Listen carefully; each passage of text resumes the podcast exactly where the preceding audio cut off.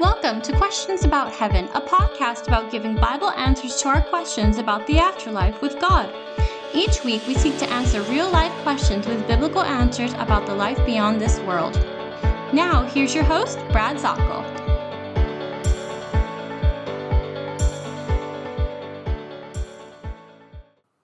Good day to you. This is Brad Zockoll. We're talking about the book of Revelation as we continue in our Questions About Heaven series. And we're in Revelation chapter 1, and we're now in the vision of Jesus Christ. Now I'm going to take you back to Daniel chapter 10 and see when he had a vision of the Christ, his reaction. Daniel chapter 10, it says, I, Daniel, alone saw the vision. For the men that were with me saw not the vision, but a great quaking fell upon them, so that they fled to hide themselves.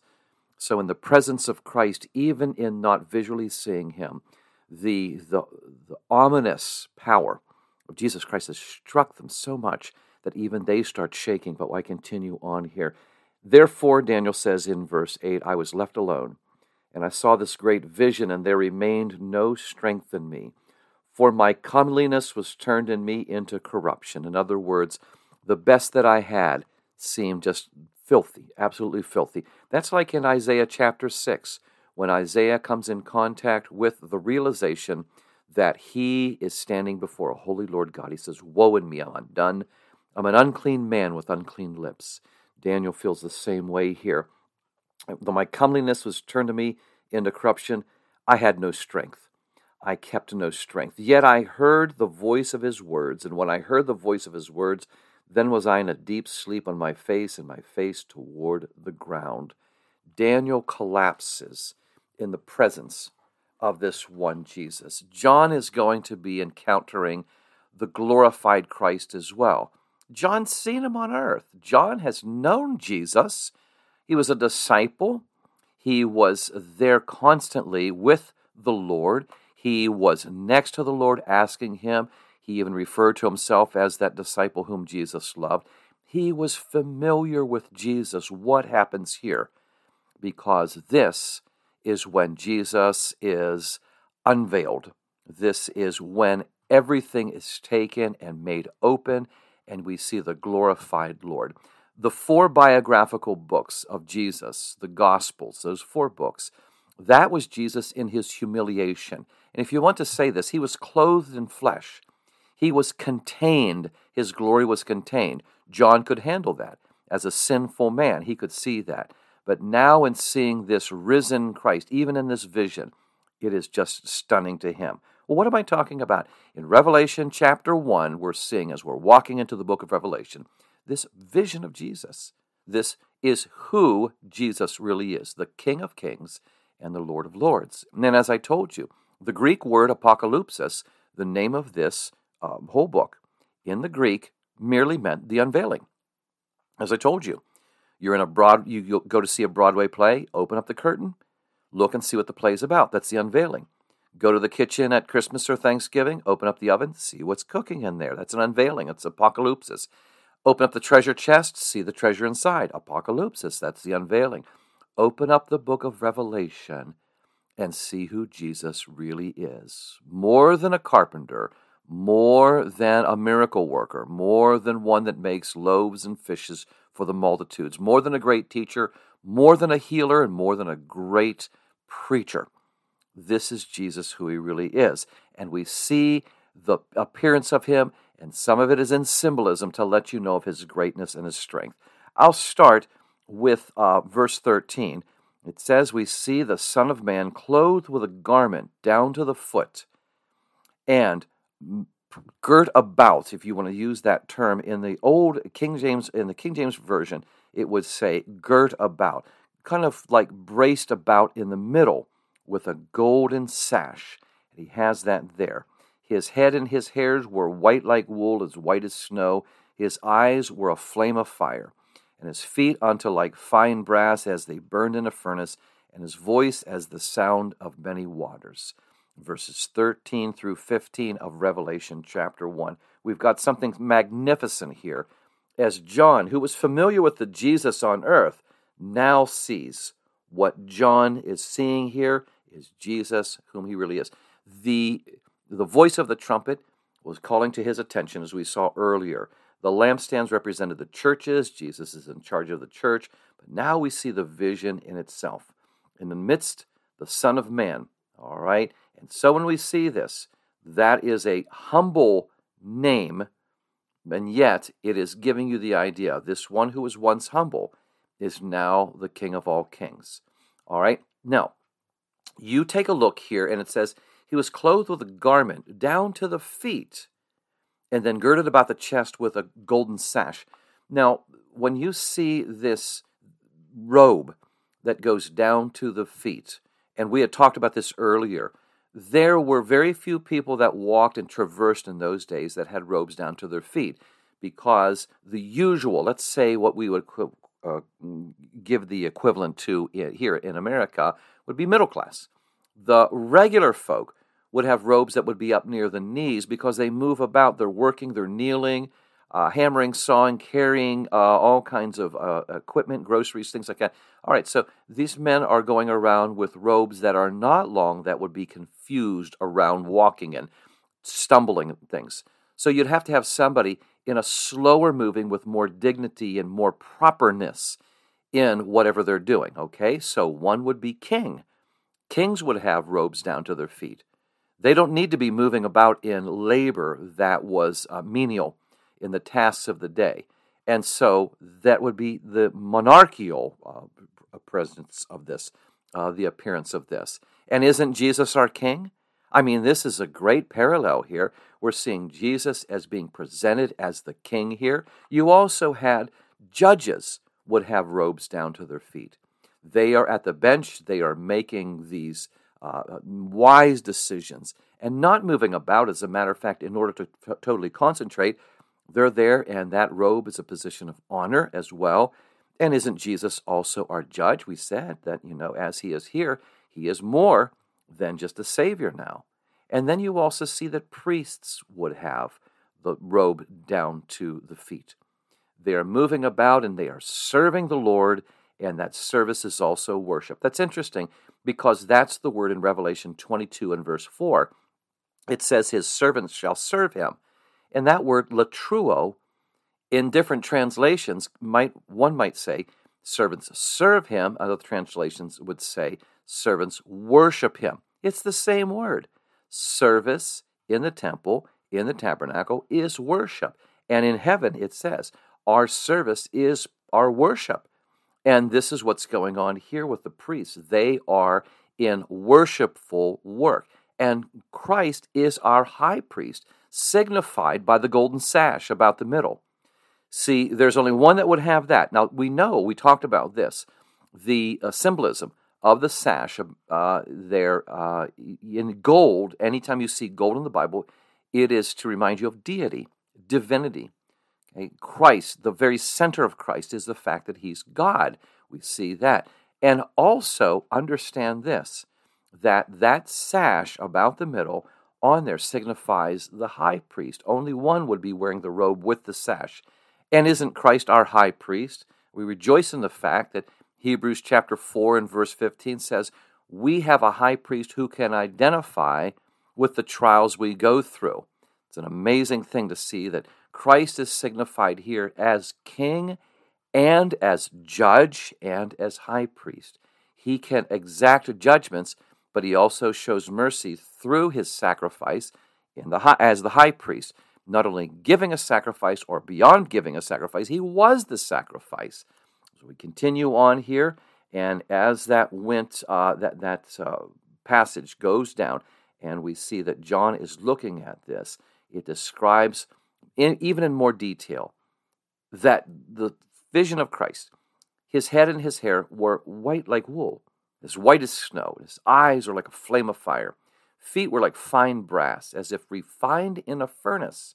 And his voice is the sound of many waters. Well, the first thing we see is white is purity. Okay, we see that. As we see in Isaiah chapter 1 and verse 18. Remember that? We've always talked about that when we talk about discussing things of the Lord, that we talk about them in a reasonable way. We talk about them in learning Remember this. This was one of my favorite verses whenever I was growing up. One of the verses that actually helped me lead me to salvation. That we were learning.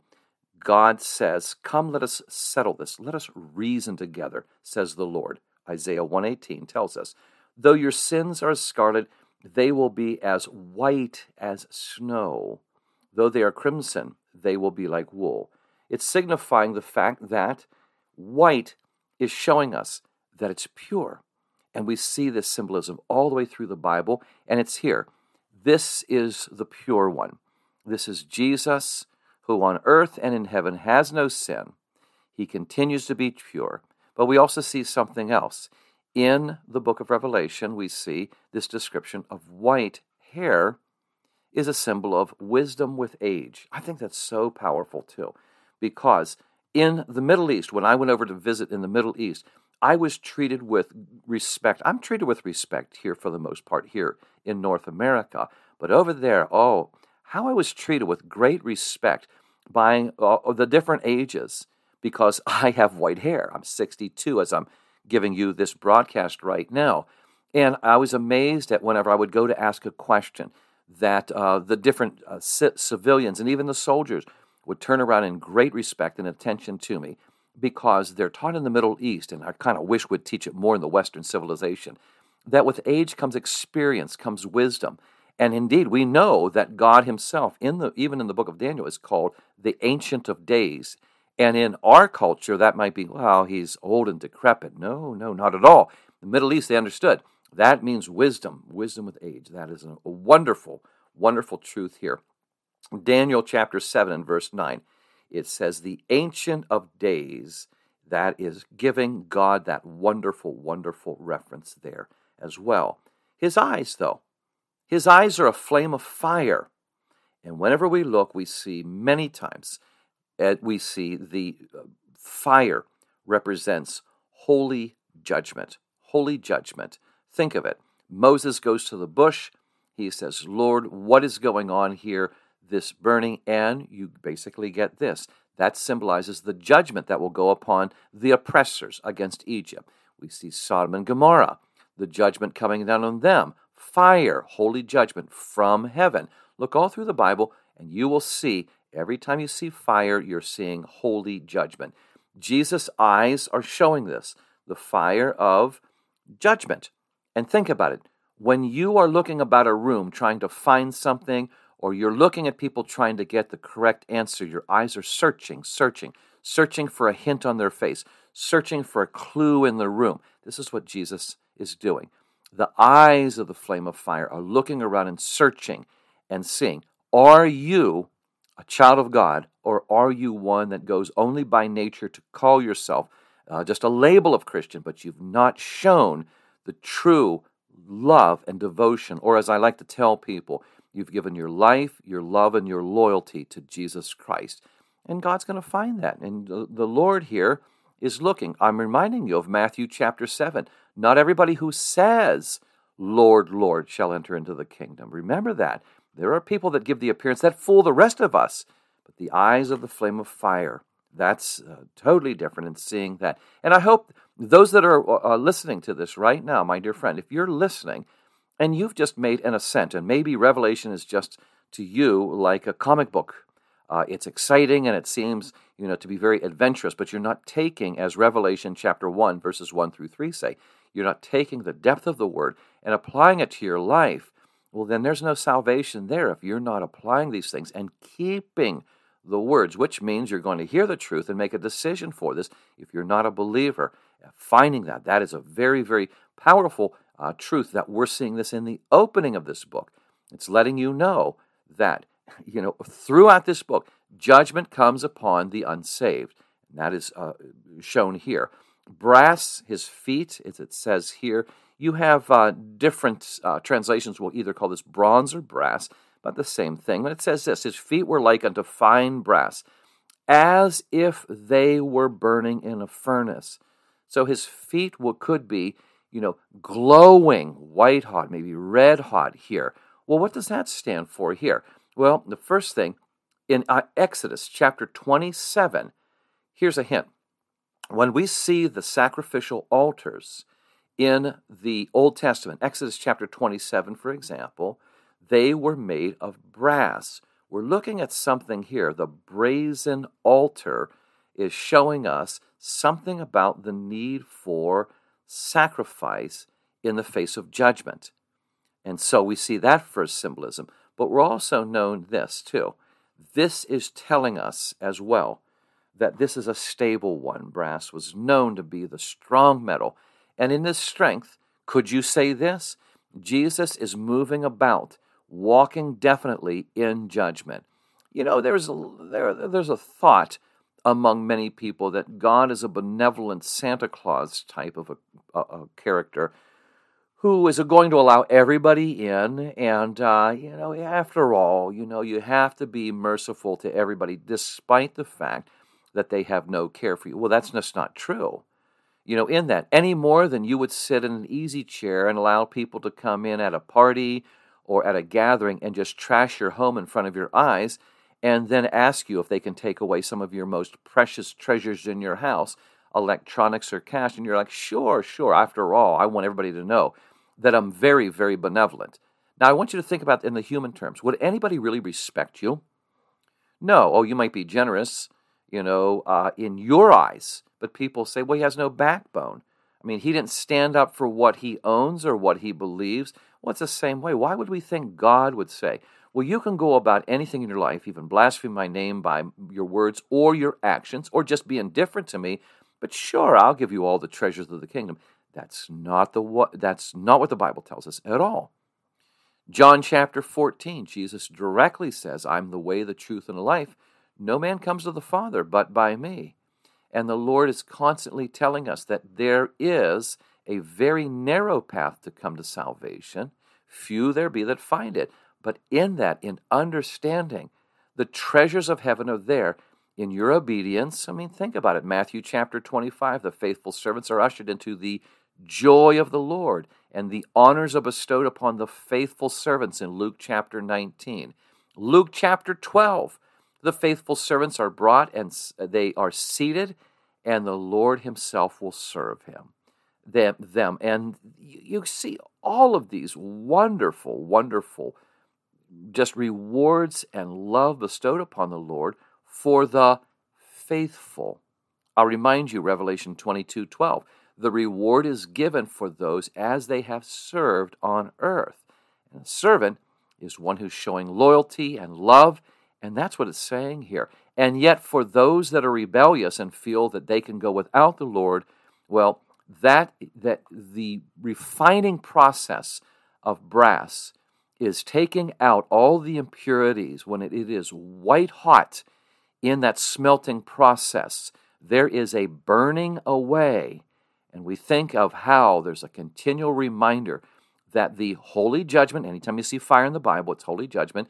The holy judgment comes upon all the world, and those that are pure in Christ will be able to enter into the kingdom. The others, will be sent away. In that burning away, they will be out of the presence of the Lord. This should be a reminder for us as we are looking at this that this Jesus is a wonderful, gift giving Jesus to the loyal and the faithful, as we see, and taking us home. But also, there's a terrible judgment against the rebellion, and a, a non compromising judgment signified by the eyes of the flame of fire the robes of the judge and the feet of justice being stomped out. May we remember this, a sober note in which we finish this. In Revelation chapter 1, we've been reading through 13 through 15. John now understands the beginning of the magnitude of who this Jesus is. Thanks so much. Let's continue our talk in Revelation chapter 1 in our next podcast. Thanks for joining us this week on Questions About Heaven with Brad Zockoll of the Xulon International Bible Institute. Be sure to visit our website, xulon.org, to learn more about our Bible ministry. That's X U L O N dot org. While you're at it, if you found value in this show, we'd appreciate a rating on iTunes, or if you simply tell a friend about the show, that would help us out too. And keep an eye out for our upcoming ebook, Questions About Heaven. Thanks, God bless you, and have a great day.